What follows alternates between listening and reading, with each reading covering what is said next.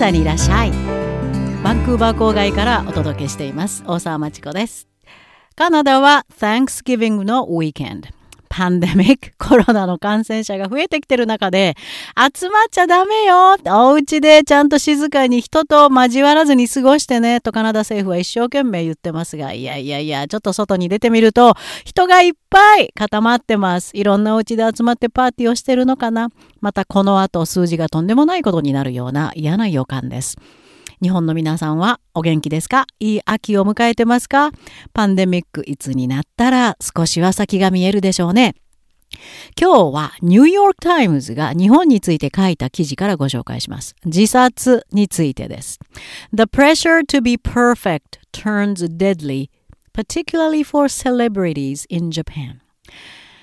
えー、完全であるべきというすごいプレッシャーが日本には多くて、それが特にセレブリティーズではもう死、自殺、死に結びつくほどそのプレッシャーはすごいです。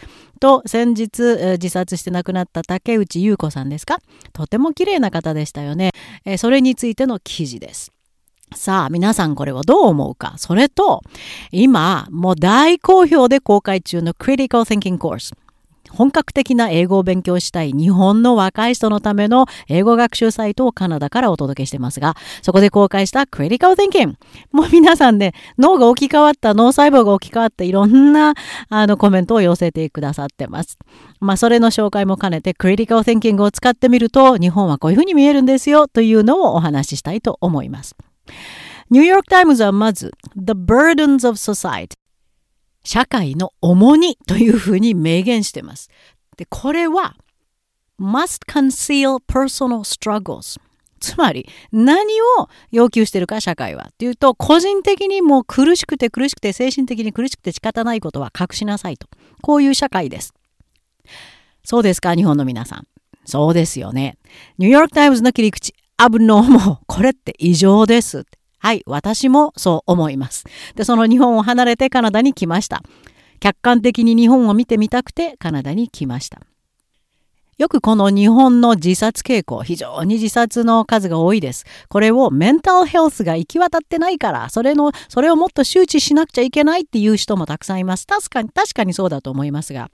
それよりも日本社会の根本的なところに人間というのはそれぞれ一人一人違うんだと。個人というのは違って当たり前なんだ。その違いを認めるところから健康な社会が始まるというところを完全に無視してる。全部、全部一塊。もうおにぎり作るみたいにお米粒が一人の個人だとしたら全部まとめてしまわなきゃいけない。バラバラでいいじゃないですか。特に女性はこうじゃなくっちゃ。そんなことおかしいですよ。人は全部違います。それはクリティカル・テンキングを学ぶと全部見えてきます。考えることが楽しくなるんですよ。例えば問題を自分で見つけて自分で論理的、客観的、批判的、具体的に解決していけるようになる。そうです。そのクリティカル・テンキングから見ると、個人は全部違う。その違う個人にそれぞれの問題があって、何が悪いその問題もいろいろ違って、何が悪いと言いたくなります。で、えー、日本社会には存在していないクリティカル・テンキング。これを理解しようと思うと、まずいろんなステップから考える必要があるんですね。私が公開している Critical Thinking コースもそのステップごとにいろんなレクチャーがありますから、とてもわかりやすいですよ。今日もこのニューヨークタイムズが取り上げた自殺のテーマについて、少し、えー、ステップごとに述べてみようと思います。まず最初、ask questions いつでも、なんでなんでなんで、why, why, why って聞かなきゃいけない。今回のこの竹内さんの自殺について、なぜだろう、なぜだろうという記事で溢れてましたね。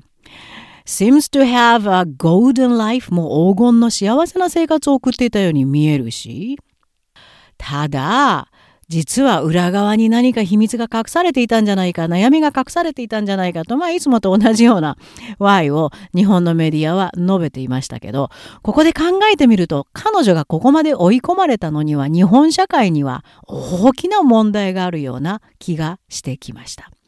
とにかく、我慢をしないといけない。これニューヨークタイムズが書いてます。我慢というのは The virtue of a Japanese society 日本社会の美徳です。そうですか皆さん我慢してます？でも、この我慢する、我慢するっていうことはイコール self-denial 自分の個、個人というものを否定することになるのは知ってましたか？ここ、随分この自殺の原因にもつながるような気がするんですけどね。我慢。なんでこんなことがこの社会にはびこってるんでしょう。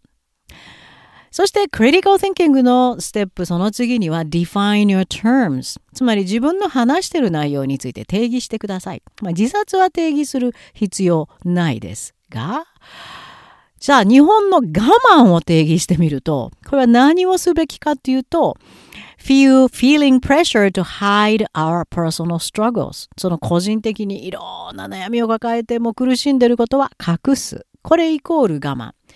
これは健康的ではないですよね。で特にセレブリティに関してはもうこれ、あの、完璧なモデルをあの求められているようですので、えー、 celebrities がメンタルヘルスに問題があって、えー、 psychiatrist にかかってるなんていうのを日本社会ではタブーなんだそうです。ニューヨークタイムズが書いてました。そうですか。カナダやアメリカとは全く逆です。セレブリティこそが今、うつ病で苦しんでるとか、あ実はバイポーラーディソーダーなんですとか、もういろんなことを平気で言って、専門家の助けを求めるのは当たり前のこと。で、それを見て一般の人も、じゃあ自分たちもそうしようと。いい意味のメンタルヘルスを推進するモデルになってると思います。なぜならば、クリティカル・ティンキングのある国では、個人は全部別。それぞれ違う。それぞれが悩みを抱えてて当たり前。悩みを抱えたら専門家の、え、助けを借りるのは当たり前。そういうふうに考えているからです。さあ、日本の自殺について、evidence、critical thinking でもすごく大切な examine the evidence。さあ、自分が述べてることに対しての証拠調べをしてみましょう。証拠を見ると、このパンデミックで8月、昨年の8月に比べて日本の自殺の件数は16%多くなったんだそうです。特にその中で74%がティーネージ・ガールズか20代30代の女性なんだそうです。で、その理由をニューヨーク・タイムズは Juggling Work and Home Life その仕事と家庭、そのみんなうちからの仕事をするようになった。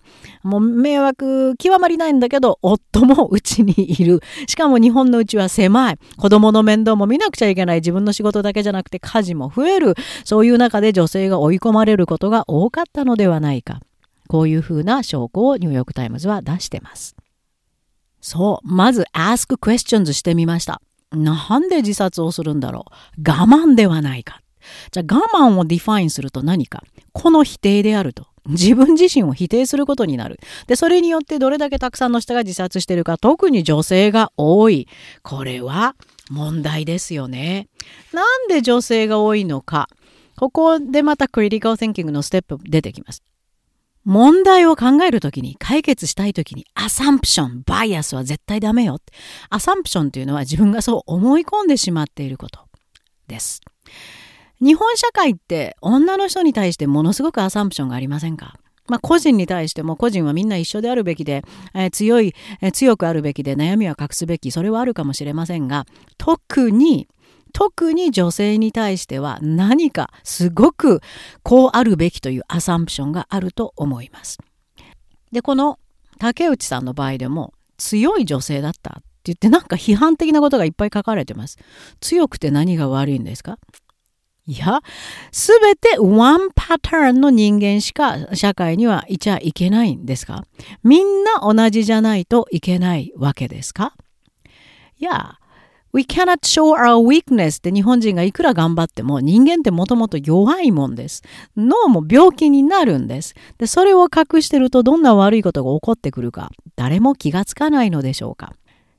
で、特にセレブリティに関しては、要するに、あの、人から何、目立ってる人ですね。そういう人は、eternal success and happiness。永遠の成功と幸福を求めて行き着いた人みたいなモデルでいなくちゃいけない。でも実際にはそれと異なっている場合は spiral into depression うつ病状態に入っていってしまいます。人は全部違うのにみんな同じパターンで成功して幸福になる。それのモデルを目立つ人はやれと。ですね。で、みんなあの自分の悩みは隠さなきゃいけないっていうくせに女の人が強いと批判されるんですか？あの人は気が強い。この竹内さんも同じように気が強いと言われてたらしいですね。自分の価値観を大切にしている当たり前。すごくいいことです。物おじせず嫌なことははっきり言う。まあ、とても素晴らしい。大拍手です。気が強くはっきり物を言う性格であると。そして、そして、挙句の果てには、彼女は結婚し、離婚を経験し、子育て経験し、責任感が強くなったように人間が変わった。How do you know? 責任感？責任感というのは自分でそれを論理的に説明する。責任というのはそういうことを。言葉にして人に説明できる。そんな必要ないですよ。個人として強い女性として、一人の人間として生きてるんですから。いや、これをまた社会が楽印を押すように、うーん、作り上げたストーリーにしてしまうところからおかしくなるんです。こうなってくると、バイアス、もう偏見に近いですね。それから、集団の輪に入るのが得意でない近寄り、近寄りがたいオーラがあった取扱い注意の女優さんでした。当たり前でしょうが。集団の輪に入るの嫌なら入る必要ないし、近寄るなと思ったらオーラ出ててもいいし、取扱い注意、人間はみんなそうです。注意して取り扱ってください。いろんな問題をみんな抱えてます。弱さを抱えてます。当たり前です。ところがこれが自殺をしてしまうと、こういう人だったから、女性のくせに強すぎたから、ああ、だから行き詰まったんだってみんなが思う。そこが日本社会の大きな思い込み、アサンプション、バイアス、そして感情論となっていってると思います。日本のみんなが一緒に生き方をしましょうというのもクリティカル・ティンキングの、えー、ルールに反するんですよ。アネクドート、まずストーリーがあって、それに従いなさい。ダメ。アネクドートに従わない。もっともっと論理的に考えなきゃいけない。例えば、only one model of success, happiness が日本にはないですか？このモデルじゃないと幸せにならない。いい学校に行っていい成績を取って、ちょっとだけ遊んで留学してきて、英語がやっぱり喋れるようになるといいから喋れないくせに留学から帰ってきても、いい会社に入って、いい夫を見つけて、家を買って、子供を育てて、またその子供がいい学校行っていい成績取ってちょっと留学してっていうサイクルを繰り返せ。特に、特に女性に関してはそれプラス、母、妻、女っていう3つの役割を同時にうまく全部果たせということになるんですね。で、その中でしかも、社会のルールには絶対従わないといけない。従わないと、他の人に、他の人に迷惑がかかる。Why? 確かに、規則というものが論理的に考えて作られている場合は、従わないといけません。刑法もそうです。憲法もそうです。だけど、わけがわからない。例えば校則とか、はって、なんでそんなもの従わないといけない ?Why? なんでこんな規則があるんですか？聞いても誰も答えられない。これにはことごとく反対してきた記憶があります。日本にいた時に。で、次の critical thinking step。avoid emotional reasoning 感情論は避けましょう。もう今まで話したアネクドートのところも日本について喋ってる日本の感情的な意見がいっぱい出てきてしまうんですけどもここで言うと例えばあの専門家に言いますとメンタルヘルスっていうのは一種日本ではタブーなんです。タブーだったら何とかしましょうよ。Why bad? なんで悪いんですか？人間の体が病気になるように脳も病気になるんです。でも日本は professionals がなかなかいませんよね。例えばなんちゃら心のクリニックって言ってもいわゆる薬が山ほど出てくるんでしょう。私もそこのサイカ psychiatrist の方とお話ししたことあるんですけど、いやー、カナダなんかとは全然根本的に違うよなーって。カナダで psychology、neuroscience を勉強した私としては、超い日本のこのメンタルヘルスを扱うプロフェッショナルの現状に非常に危惧を感じています。でもあまりの自殺率の高さにさすがの政府も We should create a society where nobody feels lonely 誰もが寂しくない社会を作るべきであるっていう声明出したそうですけどどうやって？具体例は全くなかったそうです。クリティカル・センキングは全て具体的じゃないといけません。こんな抽象的なことは通用しません。ただ、じゃあ何をやればどうなるか、いろんなことを試してみないとわからない。これがクリティカル・センキングの最も難しいところ。tolerate uncertainty 不確実さに耐えましょう。でも、そこまで至るまでは論理的、客観的、批判的、具体的に迫っていきましょう。特に日本の若い女性の皆さん、あなたたちにはクリティカル・ティンキングが絶対必要。日本の社会に蔓延するこの子を無視した傾向を止めるためにも、そしてあなたたち自身が自殺をしないで済むように我慢しなくちゃいけないと思い込んで自分の若い命を落としてしまった竹内さんや他の日本のたくさんの女性のためにもあなたたちがもっと賢くなって日本社会を変えてください。